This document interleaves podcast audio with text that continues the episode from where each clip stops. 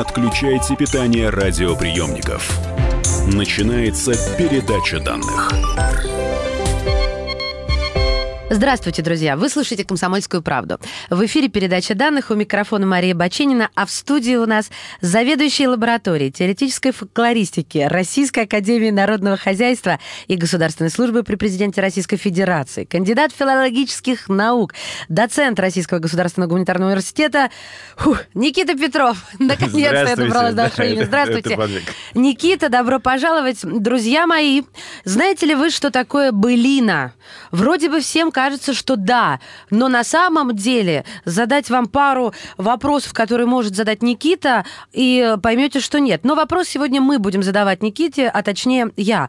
Давайте начнем, наверное, э, с общего такого о былинах как о жанре. Э, что это за жанр? Так называется жанр былина? Или он причисляется к какому-то жанру? Ну, вообще, да, как я всегда люблю начинать, это вопрос сложный. Ага. Вот, а в действительности есть э, более-менее обыденное представление о том, что сказки былины ну, это нечто похожее. Это сформирована довольно длительная история преподавания фольклора в школе. Угу. Да, потому что в пятом-шестом классе, когда проходит устное народное творчество, былины и сказки сильно смешиваются. Дальше дети читают различные переложения в популярных изданиях. Ну и там, например, получается «Баба Яга былина», да, а там Илья Муромец попадает вроде бы как в сказку. Mm-hmm. То есть это не научная дефинизация жанров, да, в этом смысле. А фольклористы, одно из главных таких аксиоматических важных условий для существования этой дисциплины является такое жанровое деление. Да, и вот, например, там есть специалисты только по сказкам. Не дай бог сказать им, да, что, например, там Вальга Святославович, блинный герой, это герой, который действует в сказке, но они разорвут вас на части. Не дай бог сказать им, что бывает, это, это ж кошмар. Мужчина кому-то, знаете.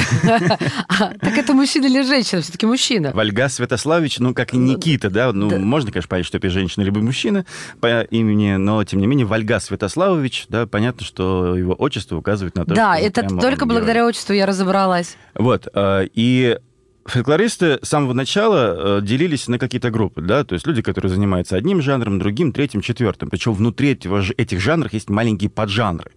Вот, и все довольно сложно. И в целом, если мы будем возвращаться к жанру былин, это довольно длинные, примерно 2000 строк. Э, тексты, которые поются, имеют метризованную форму, да, то есть, например, размер, то есть, да, ну некоторый да? размер определенный, угу. там есть некоторые споры, э, хареем в основном, да, они поются, либо там акцентный стих, вот, и э, главное здесь, конечно, еще и содержание, да, то есть о чем они, в основном Ой, они... я об этом спрошу еще много Нет, конечно, раз. в основном они о конфликтах на самом деле, да, я могу сразу просто сказать конфликты между героем и князем. Не про любовь. Сейчас выключили Есть половину. и про любовь, и любовь это тоже отдельная история. Конфликты между героем и женщиной, да, вот это. Слушайте, а вот смотрите, я что-то готовилась, и что что, я могу? Богатырские сказки, былины, запев былины, зачин былины, инвариант былин. Это я о чем сейчас? Это вы в Википедии прочитали? А, ну нет, я не в Википедии. Вы сейчас говорите о поэтике, да? О поэтике. Это немножко другая история. Это то, как э, выстраивается сам текст. То есть это составная часть былины. Причем не содержательная, а стилистическая, да? То есть как, как выстроен даже композиционная, как композиционно выстроен вот этот текст, который состоит из двух тысяч примерно строк. Ну смотрите, богатырская сказка, вот эта былина будет отличаться от самой былины. Давайте попробуем внести ясность. Да, Богатырская вот сказка в самом определении нет ни одного намека Слово на былину. То есть это отдельно. Богатырская сказка это вообще отдельная история. Угу. Они, это термин, введенный а, Жермунским, таким известным по советам советского времени.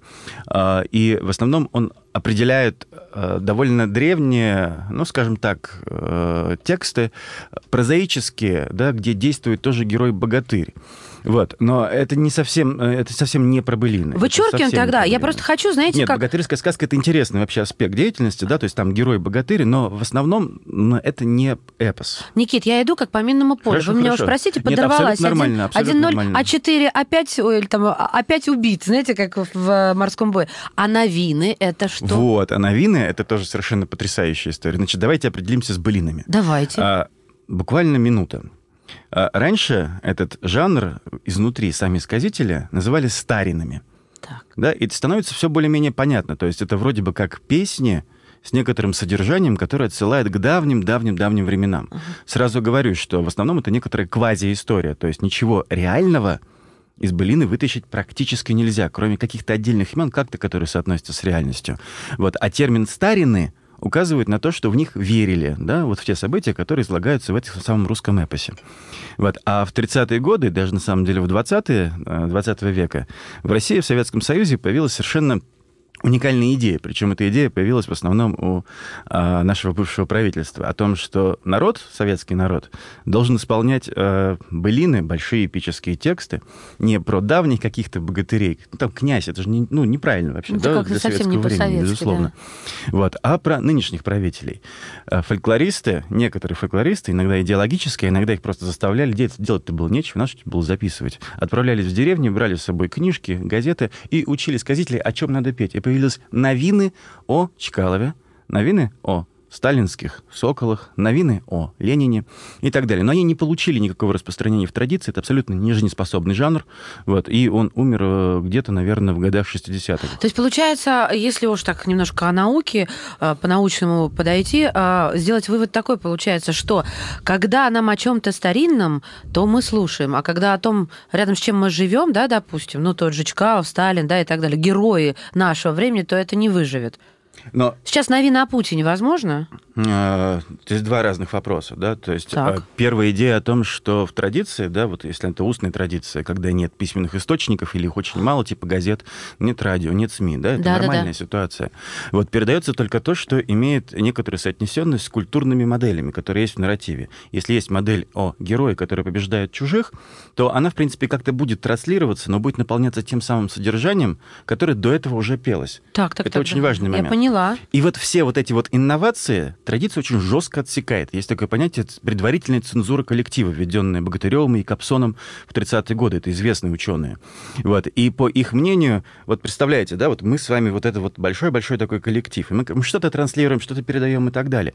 Но у нас есть какая-то саморегулирующая система, которая в какой-то момент отбрасывает все, что кажется нам неестественным для данного конкретного жанра. Ну, такой самоочищающийся механизм получается. Вот это удивительно. Как Он это здорово, я только хотел сказать. Да, вот, Но... это же редкость большая. Но вы знаете, и бывают инновации, инновации, да, которые хорошо включаются в эту самую сетку. Это тоже отдельная история, какие, например, там какой-нибудь Дюк Степанович, это тоже э, герой былины. Дюк, князь, да. Ну, ну да, это совсем чужеродное нечто. Не, а, ну, вам кажется чужеродное, но на самом деле для былины сказителей... Дюк Степанович. Ладно, хорошо. Я чуть-чуть, чуть-чуть, чуть-чуть договорю, давайте, там Да-да-да, простите, простите, конечно. Вот, и э, в 39 году, когда записывали былины на Пудаге, э, сказители вполне неплохо встроили милиционера, новое явление, да, в качестве вот э, отца Дюка Степановича. Ну, он же должен как-то вот контролировать ситуацию. У него еще и пап милиционер. То есть не все новые элементы да, заворачиваются коллективом. Некоторые из них вполне себе принимаются, если не соответствуют некоторому слоту. Ага. Да, вот этих набор слотов, вот это абсолютно интересная штука. Вас понял, шеф, как говорится. Кто сочинял, исполнял, мужчин, женщин, дети, кто имел право, а может быть, кто права не имел. Былины или новины? Ну, былин, давайте все-таки о былинах, да? мы возвращаемся Меня немножко... к старинам, да? Давайте да, да, да. Давайте вот про, наш... про привычных, да, там, э, кто, кто это может быть, э, ну, Добрыникич, он же из Старин? Или из Да, Добрыникич и Старин. Да, Илья Муромец, кто там еще может быть у нас? Тур... Змей, по мультикам, по мультикам, Тургарин. Нет?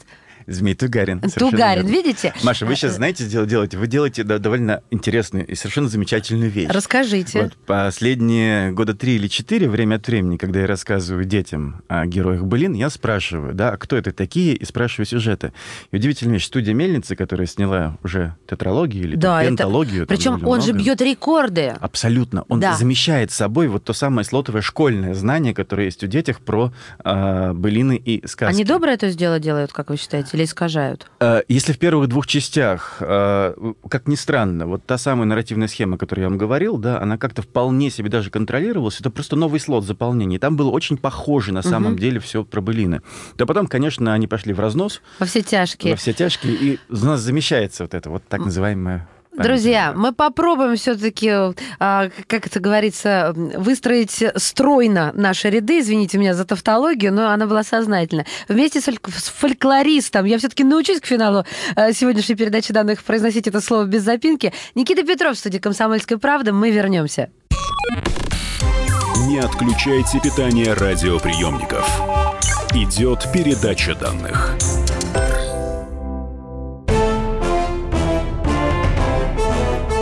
Товарищи солдаты и офицеры российской армии. Полковник Баронец разрешает обратиться. Звоните и задавайте накопившиеся вопросы. Угроза НАТО, жилье для военнослужащих и перевооружение России. Обо всем этом Виктор Баранец знает лучше других. Программу «Военный ревю» слушайте по будням с 5 вечера по московскому времени.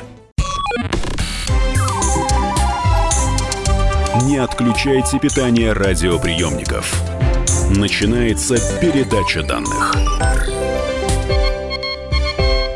Это передача данных. У нас в студии сказитель о былинах, заведующий лабораторией теоретической фольклористики Российской академии народного хозяйства и государственной службы при президенте РФ кандидат филологических наук, доцент Российского государственного гуманитарного университета ну кто? Никита Петров. Друзья мои, я буду в конце говорить аминь, действительно, потому что время бежит неумолимо.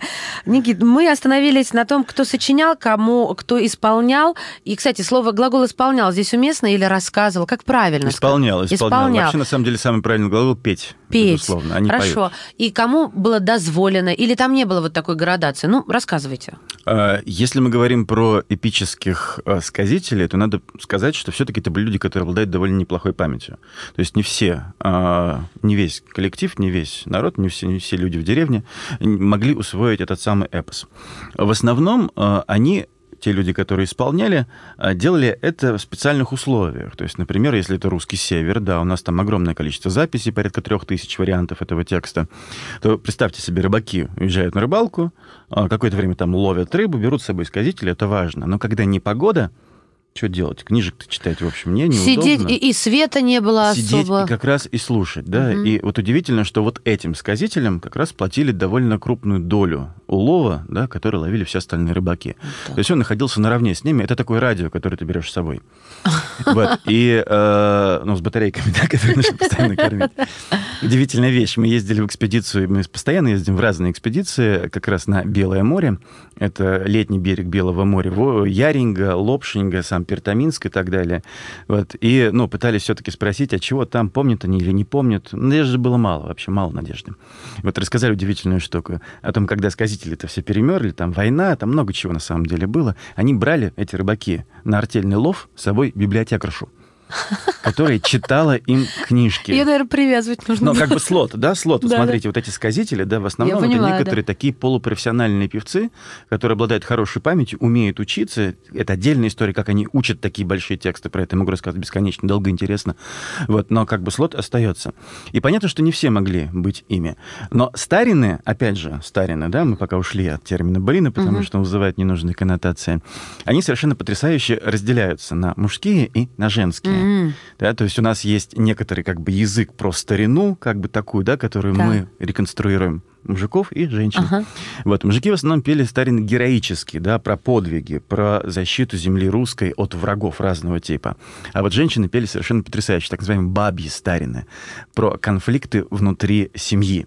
Вот бабьи старины — это такой э, эмический, то есть внутренний термин, которым они сами называли вот это вот набор текстов. Например, там, э, когда герой э, уходит куда-нибудь или отсылает его князь, он отсутствует долгое время, и тут, значит, к жене этого героя приходит другой богатырь свой же. Говорит, пошли за меня замуж. Это известный сюжет про Добрыню и Алешу. Вот Добрыня уезжает, Алеша сватается к жене Добрыни, и вот уже 12 лет нет Добрыни, 15 лет нет Добрыни, 18 лет нет Добрыни. Жена, ну, соглашается, ладно, хоть кто, ну, даже пусть будет Алеша. закон подлости должен сработать. Закон подлости, безусловно. Ну вот, значит, у них свадьба, все хорошо, там, и так далее. И тут Добрыня возвращается разными способами, там он возвращается. Да, его воскрешают из мертвых, ну, по-разному. Вот, и приходит неузнанным. Это важный момент, да, это важный поинт. А э, что это такое текста. неузнанное? Что новое? Я То есть он либо переодевается в нищего, ага. либо он настолько вот заростом вообще, да. Ну, понятно, что узнать его невозможно. Я думаю, узнать может его быть, невозможно. Коллега какой Его узнает только мать по ну, родимому пятну. У нас получается практически такой индийский сериал. Да. Так. Вот, и возвращается на эту свадьбу, садится где-нибудь там в уголку и играет на гуслях. А он такой гусельник.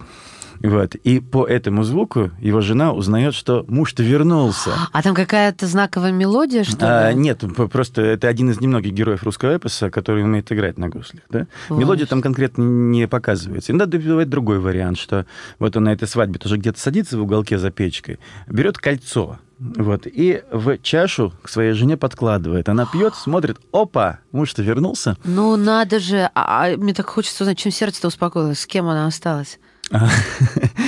Э, ну, Почитайте, да? Нет, читать не надо, ну, конечно, можно спеть, но я расскажу, безусловно. Остался у нас Добрыня, да, и Добрыня прямо под э, мягкое место вышвыривает Алешу с этого Первое слово дороже второго. Да, выдвигая совершенно секси- сексистскую, шовинистскую такую фразу. а, У бабы э, ум короток, а волос долог, а ум короток, да, то есть, ну, как бы не смогла его дождаться. Вот. А еще прекрасная фраза, которая совершенно не сексистская, а другая. А, «Здорово женился, да не с кем спать», говорит Добрыня Алёша, иронизируя над ним, и вышвыривает его с этого пира. И свадьба восстанавливается. Слушайте, я немножечко забегаю, получается, с, с- с нашей структуры беседы, но тем не менее, получается, а, не- Алёша, он, так сказать, проигрывает Никите. Алешка всегда проигрывает практически, да, если он вступает в спор э, с- со своими богатырями, да, Ага. и где конфликты направлены на внутренний вот этот вот богатырский мир. А, а Никита проигрывает Добрыне? А Никиты там нет. А, нет, тут... Добрыня Да, Никитич. да, Добрыня и- Никитич, Алёш, По- Илье, Попович. Илье, Илье Муромец, э, Муромцу он проигрывает? В- Я имею в виду, смотрите, кто первый, кто главнее? Да, мы, мы перешли к вопросу от сказителей к иерархии, да, вот А, этих ну самых нет, я, я хотела остаться еще на сказителях. Просто, Сейчас давайте да. быстренько расскажу. То Да. есть иерархия богатырей тоже есть в некоторых сюжетах. В частности, это застава богатырская. Там, где богатыри стоят таки на заставе. Ну, вы помните, Мгм. это хрестоматийный сюжет чуть ли не из. Васнецова. Вот. А, а дело в том, что незаконно рожденный сын Ильи Муромца, Сокольник, который ищет папочку и не понимает, где кто, да, пытается прорваться на Русь.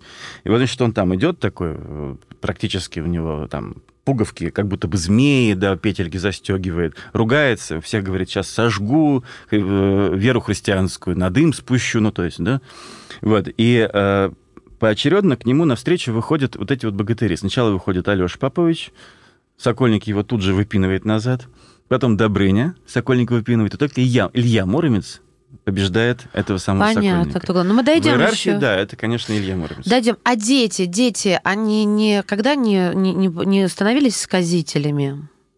Э, Нет ни одной былины, достаточно большой, да, и хорошей, и длинной, которая была бы записана от детей. Хотя, например, подростки вполне могли это исполнять. У нас есть некоторые отрывки. Ага. Но для того, чтобы стать настоящим сказителем, во-первых, нужно было войти в вот это вот профессиональное меньшинство. Да, с одной стороны. А во-вторых, для этого нужно довольно долго учиться. И как учиться, я думаю, что про это тоже можно рассказать. А подождите, но если мы говорим о сказителях, то я себе представляю, ну вообще вот какие-то древнелохматые времена, где они учились? Вот, они учились у других сказителей, и при этом это не было прямо супер ремесленное обучение. А, Про это написал книжку э, совершенно замечательный тоже, опять же, русский э, ученый Борис Николаевич Путилов, который так называется «Эпическое сказительство». Вот, но процесс я попробую реконструировать очень быстро. Вот представьте, вы хотите научиться петь былины, вам нравится. Так. Это первый момент. Дальше вы слушаете, ходите да, куда-нибудь, где там около дома поют, на рыбалке и так далее, и начинаете потихонечку э, конструировать себе вот этот былинный мир. То есть сначала вы э, берете имя героя, соотносите имя с местом действия, где он должен действовать. То есть, например, Илья Муромец — это однозначно Киев. Да? Но Илья Муромец в Новгороде — это не Unreal, это просто невозможно. Дальше действие, набор действий персонажа. Илья Муромец и Соловей-разбойник, да, его победа над ним. Это нормально. Но вот Добрын Никитич Соловей-разбойник нельзя. Так никто не поет. Они точно не соотнесут вот эти вот вещи, да, поэтому сначала они соотносят, кто, где и что делают. Так. А дальше они начинают усваивать набор формул. Это важный момент, да, набор формул — это некоторая группа слов, которая повторяется в определенных метрических позициях, благодаря которым и строится припоминание по этим слотам. Например, там а, князь Стальнокиевский, определенная метрика, и только в одной позиции или в двух она может попадаться. Это называется формула. Никита, а вот здесь вы мне можете формулу? Смотрите, вы сказали, если бы я захотела научиться петь былины. Но петь я сейчас не буду, я могу попробовать так на распев сказать четверостишье, а, а вы скажете, что здесь за формула, да, вот если бы я захотела Давайте. выучить. Говорил тут стар... Я не знаю, куда ударение ставить, сразу А Вы предупреждаю. говорите. Говорил тот старая стариншина, да, Иль... да Илья Муромец. «Уж ты гой еси, пересмета сын Степанович, уж ты съезди-ка со своим, да соплемянником, уж ты съезди-ка в чисто поле, на шоломе оказисто, а возьми-ка, Костя, трубочку подзорную, а как пересчитай, пересмечи эту силу великую». А, ну вот видите, великую силу неверную. А, я понимаю, что, наверное, совершила огромное количество ошибок. Абсолютно нормально. Очень, нормально? Очень профессионально, почти. Где здесь а, вот а, те крючочки, маячочки, за которые я бы должна была бы зацепиться, чтобы запомнить еще таких штук сто? Шеломя окатистая, трубочку подзорную. А что такое шо- шеломя окатистая? Это как перевести? Шелом. Ну, шлем. А, вон да. оно что. Трубочка подзорная, ну, как совершенно понятно, да. Вот с этим сюжетом вы привели не самый частотный, но очень, очень классный момент. Вот, этот Пересмета Пересметович, или Пересмета Пересметович, вот, это, это персонаж полностью сконструированный в результате эволюции эпического жанра. Пересметать — это означает пересчитать. Так. Главная его единственная функция в этом тексте и вообще во всей эпической традиции — просто посмотреть, сколько там этих самых врагов, то есть сила неверная. С трубочкой подзорной. Да, вот, и он так. тут попадается. А набор формул, то есть, опять же, возвращаясь к тому, о чем мы говорили, вот смотрите, в финальной позиции шеломя акатиста, похоже? Да, да, да, Трубочка да, есть. подзорная. Так. Э, там, сила неверная. Ага да, неверное. Ударение падает не на последний слог, а на предпоследний в данном случае, да, и это прилагательное. Перед этим стоит некоторое существительное. И вот этот вот набор кирпичиков он усваивал постоянно слушая и понимая, как они выстраиваются. Он не мог сказать «окатистая шеломя». Да, я поняла. Вот здорово. Здорово, когда в студии комсомолки есть фольклорист, и он может все объяснить. Никита Петров здесь у нас, мы вернемся, друзья. Не отключайте питание радиоприемников. Идет передача данных.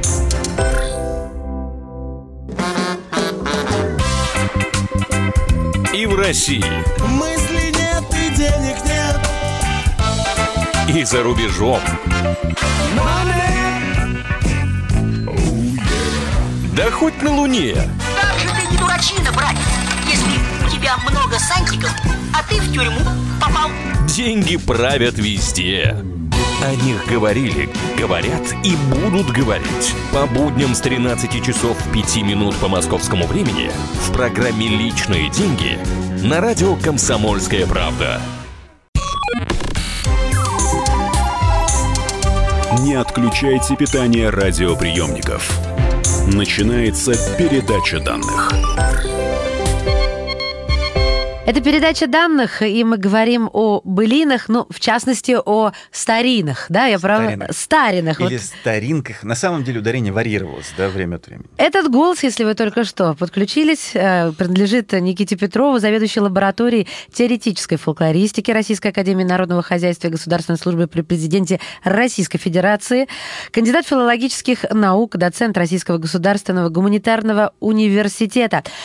Мы говорим о я уже боюсь. Здесь тоже снова ударение сделать неверно. Тем не менее, я только что попыталась прочитать э, фрагмент э, былины. Э, вроде бы поняла и вроде бы даже ухватила. Но вы здорово сказали до этого, как учились. Как учились. Они должны были понять географию. Это для начала. Они должны были понять некую структуру. Кто может быть здесь, а кого здесь быть не может. Давайте тогда поговорим о географии. А, вот самые знаковые места, города, города, где они могли перемещаться, где жили?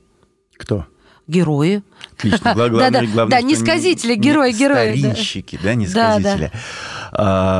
Вот про географию, опять же, маленькое уточнение, да, то есть то, о чем мы с вами говорили, вот это было такое имплицитное научение, да, как говорят современные когнитивисты. Что значит, когда я вам не объясняю набор правил, а вы сами этот набор правил усваиваете. Это угу. практически как учиться некоторому языку. Вот. И набор э, локусов, локаций, географических каких-то вещей, э, он зачастую не совпадал с реальным знанием людей. То есть некоторые старинщики, некоторые сказители, правда, могли путешествовать и четко осознавать, где что находится на вот этой вот карте, такой виртуальной карте этого а самого А что, никто жанра. не пытался нарисовать? Мы ее? нарисовали на Арзамасе. Это я видела. Я имею в виду из тех э, сказителей. Никто не пытался А, вот это была проблема. Ну, нет, Береста здесь совершенно ни при чем. Ни при чем? Вот Береста это тоже отдельный кейс, отдельная история. Все, что не возьми отдельно. Не, про каждый я могу вам рассказывать очень длинные, Я не сожалею, к сожалению, время так ограничено. Хорошо. Вот, э, и опять опять же, да, вот, вот эта вот карта внутренняя у них, она четко, ну, делилась вполне себе на какой-то север, там, где они жили.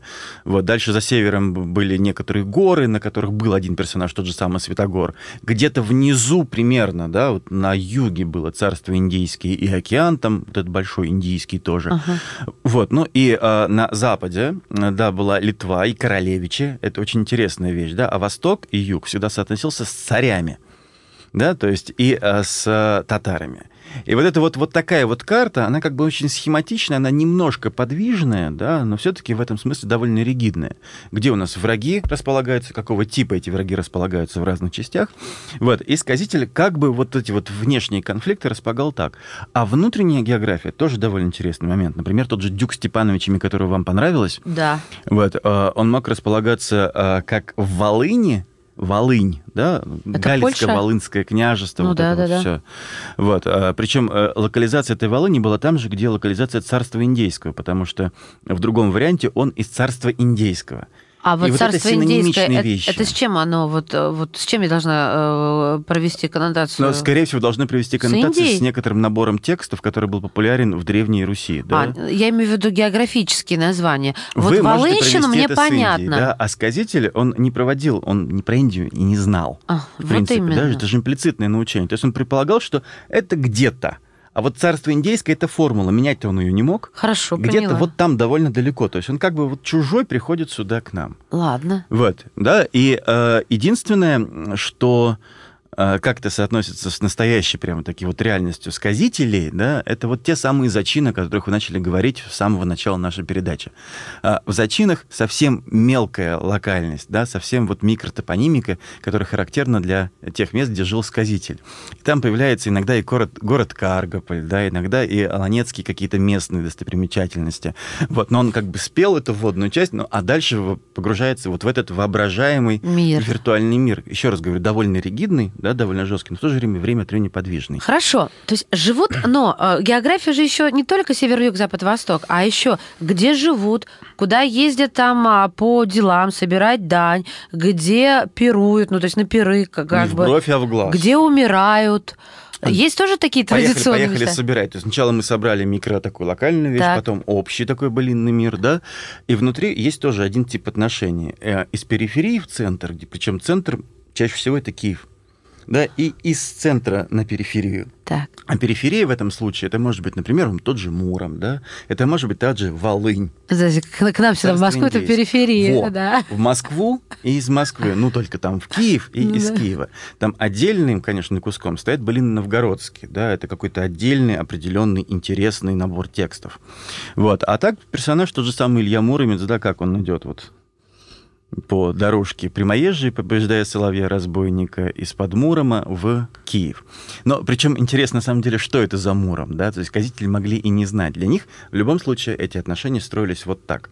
Периферия и центр. И центр, Причем да. Киев мог помещаться, например, на место Москвы в их умах, да, но uh-huh. опять же никто никогда не нарисовал карту и не просил сказителей это сделать. Если бы такое было бы сделано, это было бы просто гениально, прекрасно, и мы понимали, как они представляли себе этот самый мир. Мир, да. мир вообще, это да. же был целый мир да. для них, да? А где чаще всего умирали? Богатыри? Э, вообще смерть эпического героя — это штука ненадежная. чаще всего э, эпические герои не умирают, либо про них про это не рассказывают. Тот же Илья Муромец время от времени может уйти в пещеры, что соотносится с таким топосом сакральным, ну, в частности, связанный с нашим бэкграундом христианства, и там, ну, как нормальный персонаж, окаменеть, либо сидеть, схему принять, ну и так далее. Вот здесь накладывается легенда об Илье Муромце, которые были распространены в Киево-Печерской лавре на этот самый текст Былины. Хотя непонятно, что на что влияет. У вас есть, по-моему, отдельный вопрос про это. А, в некоторых случаях герои тоже умирают странным образом. Ну, например, персонаж э, бьется с силой неверной, вот, делает классное дело, не пускает на Русь врагов, приходит домой, а ему говорят, а где ты пил, гулял? И в темницу ему садят. А, Он говорит, ну, сидит какая. там, сидит, и вдруг там Илья Муромец, как главный богатырь такой в этой вот всей богатырской тусовке, идет и оправдывает его, говорит, нет, на самом деле я все проверил, он там вот бился. Да, князь выпускает это Дунай, например, Ивановича из темницы. Тот говорит, ах, вот так ты мне не поверил, значит, э, открывает себе раны, ну, которые еще не успели затянуться, и истекает кровью. Вот, значит, э, на, злобаб... на злобабушке отморожу уши, да, это называется? Ну, вот да, так. да. А, то есть, получается, были глупые богатыри, или так, Но, это, глупостью не считалось мы, тогда? Мы, мы, мы не должны судить это в понятиях ум-глупость, да? Вот, вот мне интересно смысле. понять, а, то, как судили они, то, Но как... смотрите, да, то есть это подвиг, который не был принят, да, и с и другой оценен, стороны, правильно. да, и оценен, да, и персонаж, тот самый герой, который буквально посрамлен в данный момент, он делает, ну, как, как настоящий самурай, русский Да, самурай, вот, вот, вот, естественную аналогия вполне такова. себе историю. Доблесть потеряна. Ага. Другой персонаж, который тоже погибает странным образом, смотрите, он там женится, тот же Дунай Иванович в некоторых других былинах, женится на девушке, которую он победил силой поленицы удалая, а дальше они соревнуются после свадебного пира, кто метче. И тут оказывается, что э, жена гораздо метче, чем он. Тогда он говорит, все, ну как это можно вообще, это ж посрамление, да, такого вот богатыря, богатырского духа. Говорит, сейчас я, говорит, тебе вспорю брюхо. Жене? Жене, отлично. Она говорит, нет, не надо, вот подожди хотя бы, как мы, твои дети родятся. У тебя там дети у меня в животе. Уже? Да, да уже дети. Так свадьба ж только что. Ну, э, это же эпическое пространство, да, то есть там и время. Э, Оно может растягиваться и сжиматься. Хорошо, извините. Видимо, я так быстро рассказываю, Извините. что оно сжалось, да, в какой-то да, момент. да, сделай мне монтаж. Вот, говорит, не ручки там в серебре, ножки в золоте. Э, Нет, он гневен, да, он в гневе, он распар, и правда видит этих младенцев. Видит и говорит, господи, что же я наделал? И на нож падает. И умирает. Послушайте, второй раз вы уже Дуная Дуная, как его отчество-то по Иванович. батюшке? Дуна- Дуна- Аня, что куда не плюнь Ивановича, да? Дуная Ивановича как-то рисуете вот э, в ну, глуповатым человеком. Но, видимо, опять же, да, представление о глупости, э, наверное, здесь не очень э, применимо. Хорошо, я, Это- я не это буду просто, приставать как бы, с глупостью. н- Новый, Я- некоторый тип сюжета, да? Просто тип сюжета. Ну да, но он, он один, он в этом сюжете, и снова он в этом сюжете. Тогда я по-другому просто поставлю вопрос. Почему Илья Муромец главный богатырь? Как ему это удалось? Это почему его назначили? Ну, я иронизирую слегка. Э, Непонятно, почему его назначили именно Ильей Муромцем и главным богатырем, но, судя по всему, знание об Илье Муромце распространялось и за пределы былинного жанра. То есть вот реально имя Ильи Муромца есть и в сказках. Да, То есть и это такой прям универсальный. Вообще удивительно, и но- святой, и э, в сказках, и в былинах. Э, Да, то есть не- и непонятно, что на что влияло. Да? Да, То есть, судя понимаю. по всему, у нас был некоторый текст. Я предполагаю, как мне кажется, но, естественно, я же посовет, что изначально у нас был некоторый былинный такой сюжет, возможно, даже не, не всегда русский, а может быть и русский, потому что, например, там в немецких сагах э, есть сага о Бартниде, где э, участвует такой герой Илиас Русский. Вот. И, например, наша замечательная исследователь там Инна Матюшина показывала, что это не может быть просто совпадением, да, не может быть типологически сходными сюжетами. По сути, там было какое-то заимствование. Дальше это знание о герое русском Илья, да, попадает в разные локальные версии, Муром, а то и Моровском, он может быть Муромцем и Моровцем. Ах, вон Попадает в Киево-Печерскую лавру, да, в качестве такого сюжета, защитника. что. А И там на- уже святые места и а там недалеко, святые места, да. и, судя по всему, имя героя накладывается на имя какого-то вот местного, Святого местного геро- святого, про героя. которого, возможно, ходили легенды. Принято. Вот. э, Дальше он попадает, возможно, и в сказки. Да, есть и прозаические тексты о детстве Ильи Муромца, о Сидне, да, то есть 30 лет Когда он сидел, сидел на на печке. печи, да. И так дальше все это возвращается в эпос, да, потому что это очень сложный вот такой динамический процесс. И фишка в том, что про Илью Муромца больше всего сюжетов. О, И циклизация, да, вот из этих самых сюжетов вокруг имени Ильи Муромца, она не равна, например, циклизации сюжета вокруг Добрыни, Никитича. а И поэтому, наверное, популярность и общее знание об Илье Муромце выше, чем про всех остальных. И, возможно, именно поэтому он является главным героем. Но это лишь одна из гипотез. Ну вот видите, да, и вот это очень здорово все, что вы сказали, доказывает то, что непонятно, что на что влияло. То ли популярность на то, что он везде, то ли то, что он везде на популярность... Ну, вот как, как гештальт за- замкнулся, как Ну, говорится. вы знаете, да, мы не можем отвечать на этот вопрос, потому что это Письменных будет... источников не было, вот почему. Ну, там есть отдельные части, говорю еще раз, про Илью Муромца, кажется, можно говорить более-менее определенно, да, но вот книжное влияние, да, влияние жанровое друг на друга, вот, а- определенно было, и в этом котле, собственно, и выварился вот тот набор сюжетов, о которых мы знаем. На ком женились, чем зарабатывали и кто дети? Тоже знаменитые, ну, богатыри. Хорошо, со свадьбы богатырские герои все плохо в реальности. Вообще, что ли? Это кошмар, это какое-то проклятие. Ну, если такая женщина говорит, волос длинный, Нет, ну да, смотрите, опять же, это, это эпическая героика, да, то есть герою теоретически, в общем, жена, наверное, не особо важна, да, поскольку его главная функция Родину это, это родину защищать. Вот тот сюжет о Добрыне и Алёше, о котором мы с вами говорили, он международный, это же Одиссей, да? Да, точно, кстати. Возвращение Да. Одиссея к Пенелопе. Совершенно понятная история, тоже неузнанным, да, тоже она выходит замуж. Если мы возьмем другие эпосы, это будет и Алпамыш, такой азиатский эпос, да, в некоторых версиях узбекского, например.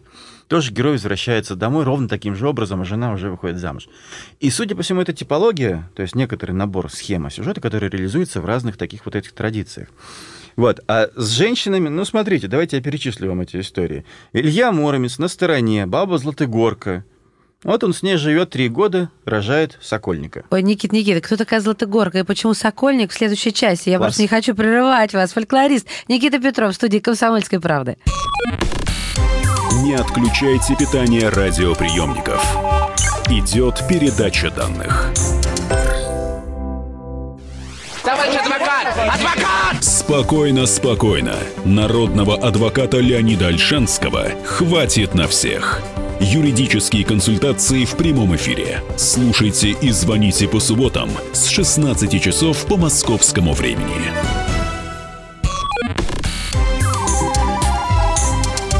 Не отключайте питание радиоприемников. Начинается передача данных. Это передача данных. Тема сегодняшнего заседания – былины или старины, если верно называть все своими словами. Друзья мои, в студии «Комсомольской правды» заведующий лабораторией теоретической фольклористики Российской академии народного хозяйства и государственной службы при президенте РФ кандидат филологических наук, доцент Российского государственного гуманитарного университета Никита Петров остановились на женах, на женах, начали детях. на детях и женах. Подождите, сначала жена, а потом все остальные. Ну, Так. хорошо, про Добрыню и Алешу и его жену вы уже знаете. Там все сложилось более-менее хорошо. Так Алёша не удел остался без... Не удел, О- ничего он не вообще поделаешь. женат не был Вообще никогда? абсолютно женат не был никогда. Это, Печалька. конечно, это диагноз. Алёша это диагноз, когда говорит Алёша. А если вы даже скажете его имя, как его используется в старинах, Алешка А, Попович, пре- да? пренебрежительно. Алешка Поповский сын, часто Да, формула вот такая. да. Да, то есть суффикс «к» он указывает на пренебрежительное отношение. Тогда тоже так э, чувствовали. Да, да, да, это абсолютно такая нормальная. То есть врагов, например, из своих каких-то вот низеньких называли с суффиксом «к». И Это богатырь. Но богатырь, он такой довольно сомнительный. Внутри этой богатырской иерархии тоже есть некоторый формульный набор. Например, там Илья Муромец воспринимается как э, человек, который может разрешить любые споры, да, такой Мудрый, судья, мудрый.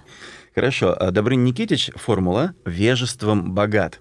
То есть, То есть, означает, что его э, дипломат, Дипломат коммуникабельный. его как раз вот в Былинах отправляют вот на разные переговоры, чтобы он как-то вот это вот все сделал. Ага. Вот. А Алешка Попович, он бабский насмешник или бабий насмешник. То есть бабы над ним смеялись, или он над ними? Любили, смеялись, любил, смеялся. Герой такой скажем любовник. так. Герой такой вот любовник, да, такой немножко расхристанный. Может, мы напрасно его жалеем? Может, Ну, смотрите, вот студия? Мельница на самом деле очень тонко уловила вот эту вот самую грань, да, внутри. Мы, и мы видим, что Илья Муромец, он, он действительно вот какой-то такой вот, да, самый рассудительный. Добрыня, ну, вот непонятно, кажется, здесь не очень. А вот Алешку они очень хорошо поймали. Да, он там такой...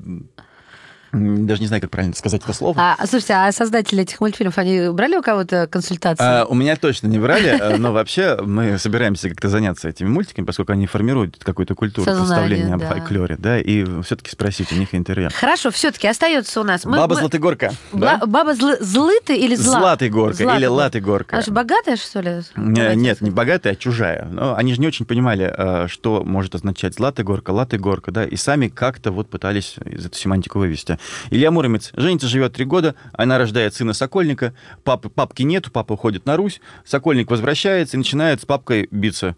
Вот, да, но там ча- чаще всего Илья Муромец в какой-то момент побеждает его и говорит, что ж ты делаешь, ты же мой сын. Дальше происходит такое узнавание, но потом они снова ссорятся. Дунай убивает своих детей в утробе своей жены, да, совершенно э, очаровательная история. Только за то, что там более меткая, чем он, я напоминаю.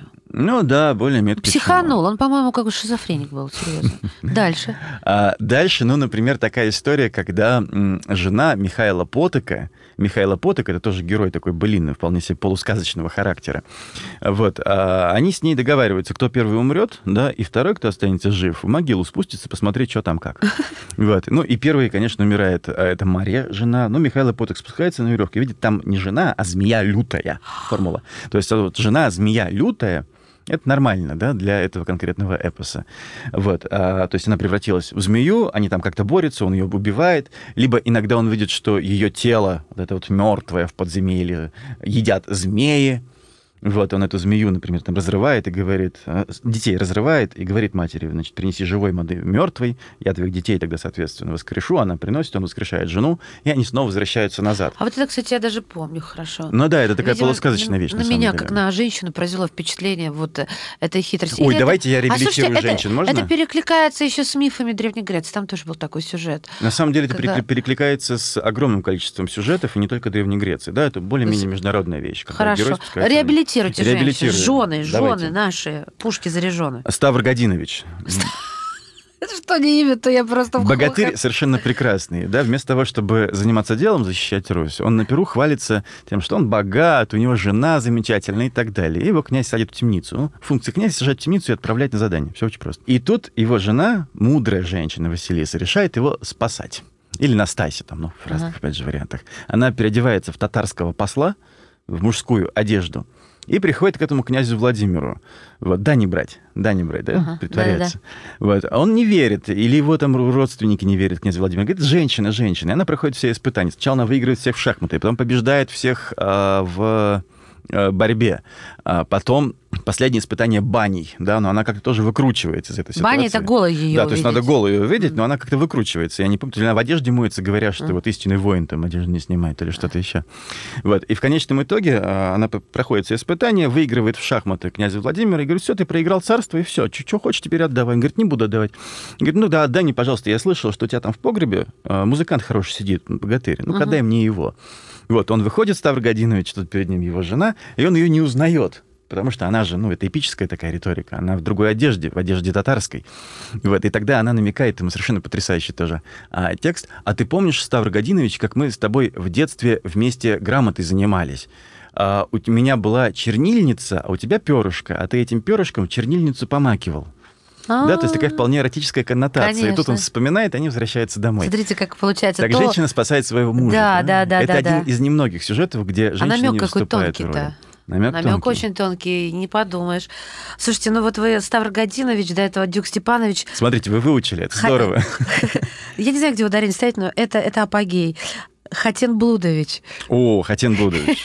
Все правильно. Где имя, где фамилия, это понятно, конечно. Но что за имя-то такое? Но имя, э, Говорящее. семантика имени, Да. вполне себе говорит, что он будет выступать в сюжетах именно такого брачного, матримониального и даже любовного характера. Ага. Про Хатена Блудовича на самом деле немного известно, да. Про него известно ровно одно, что он захотел жену а, своего знакомого.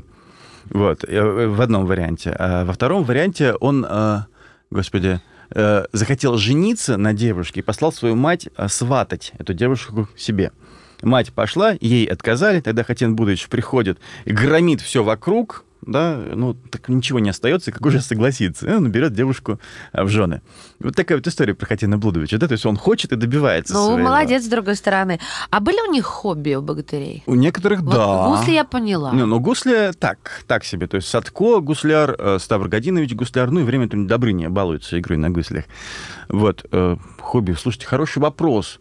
Вот я не уверен, что это можно прям хобби, но вот тот же Алешка Попович э, обожал делать следующие вещи.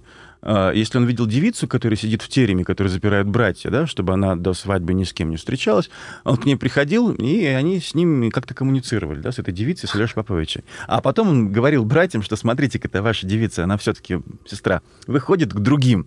Говорит, как она, мы же заперли вот в темнице. Он говорит, дайте проверим. Берет, значит, комок снегу белого, что тоже символично, потому что снег связан с эротическими коннотациями в эпосе. Кидает в эту самую башню, и тут она, вот эта сестра этих братьев, которые заперли, выходит к ним в чулочках без чоботов, то есть без ботинок. Ага. Вот, и говорит, а, видите, вышло, да еще и голая, да, ну и тут там разные, разные варианты Драки начинаются. Да. У нас остается несколько секунд. Вы мне переведите, пожалуйста, Лексика, да. Да-да-да. А в пень повырублю. Ну, то есть это... Рубить деревья, остается пень, то есть вырублю всю силу неверную, а то и вообще всех, которые прям сразу под корень, выкашу под корень. Так, хорошо. Поклон ведешь по ученому, крест кладешь по писанному. Да, то есть писанное это писание, священное писание. Делаешь все правильно. Хорошо. Еретица волчья сыть. Еретица, ну, да. то есть колдунья, волшебница. А, это колдунья, да? да? Ну, либо ругательство, естественно, которое на основе этого сделано. А волчья сыть — это еда для волков. Так Илья Муромец обращается к своему коню, когда он боится соловья-разбойника. Он говорит, ух ты, волчья сыть, волчья еда, вставай. Так, хорошо. А вот это, он желтыми кудрями потряхивает, золочеными перстнями принащелкивает. А, ну, здесь все более-менее понятно. Это, опять же, князю Владимиру, да, вот он ходит, нервничает, да. Это князь Владимир, желтые кудри, да? да? И руки у него, конечно, все в перстнях, и он так ручками потряхивает. То есть нервничает. Нервничает. Нервничает. Взъери... Мое любимое. Взъярилось мое сердце богатырское. Ну, а я в гневе, я в шоке, Конечно. правильно я перевожу? Хорошо. Можете смело говорить на своих подчиненных. Взъярилось мое да. сердце. Если, а, если я, они мне когда-нибудь будут, обязательно так скажу. Да, да что у меня на печи за смерть сидит, что за смерть, да засельщица. Вот что такое засе... засельщица? Ну, от слова селиться, да, То понятно. есть за тем, где мы селимся... и поселилась. Вот там, ну, вот это вот именно. где-то там, откуда-то оттуда, или наоборот здесь засельщица? Но как они это понимали, да, э, не очень понятно. Но опять же, диалектные словари фиксируют засельщина или засельщица. Вот, это опять мужской или женский персонаж. Это откуда-то пришлое, ну, не так далеко, чтобы, но за пределами вот этого самого села, который где-то вот там в углу сидит. То есть, скажем, заугольник. Ну, хотя это плохой пример. Слово заугольник тоже нужно объяснять. А вы смотрите, еще загадочно. На пету он дверь тупо размахивал. Прекрасно. С пятки вышибить дверь. Вот именно вышибить, не открыть, а Вот, выломать. Хотя, смотрите, а, пятой в двери называлась вот эта вот нижняя а, клямка, нижняя... Ага. Как это называется? Я... Ну, часть двери, да, да, Да, да. и то есть на, на пету, то есть он распахивал ее так, что она полностью вся открывалась. А, у нас получается. да. Все, все, все, А поняла. сказители иногда понимали, как вот так ногой открывал. Но хотя пята это вот как раз нижняя часть двери. Ну что, ой, вы гой, если удалы добрый молодцы. Это здрасте. Вот другой си удалы добрый молодцы. А вот видите? да? Привет, привет, ребят. Да, начали с неправильных ударений, закончили, что стало традицией, по-моему, этого часа. Друзья мои, спасибо, спасибо Никите Ветрову. Мы говорим, да, заведующий лабораторией теоретической фольклористики Российской академии народного хозяйства и государственной службы при президенте РФ, кандидат филологических наук, доцент Российского государственного гуманитарного университета был на «Комсомольской правде». Спасибо. Передача данных успешно завершена. Не отключайте питание радиоприемника. Скоро начнется другая передача. Мигранты и коренные жители. Исконно русское и пришлое. Культурные конфликты и столкновения менталитетов. Пресловутый НАЦ-вопрос встает между нами все чаще и острее. Ставим его ребром на радио «Комсомольская правда». Программу «Национальный вопрос» слушайте каждую пятницу после 7 вечера по московскому времени.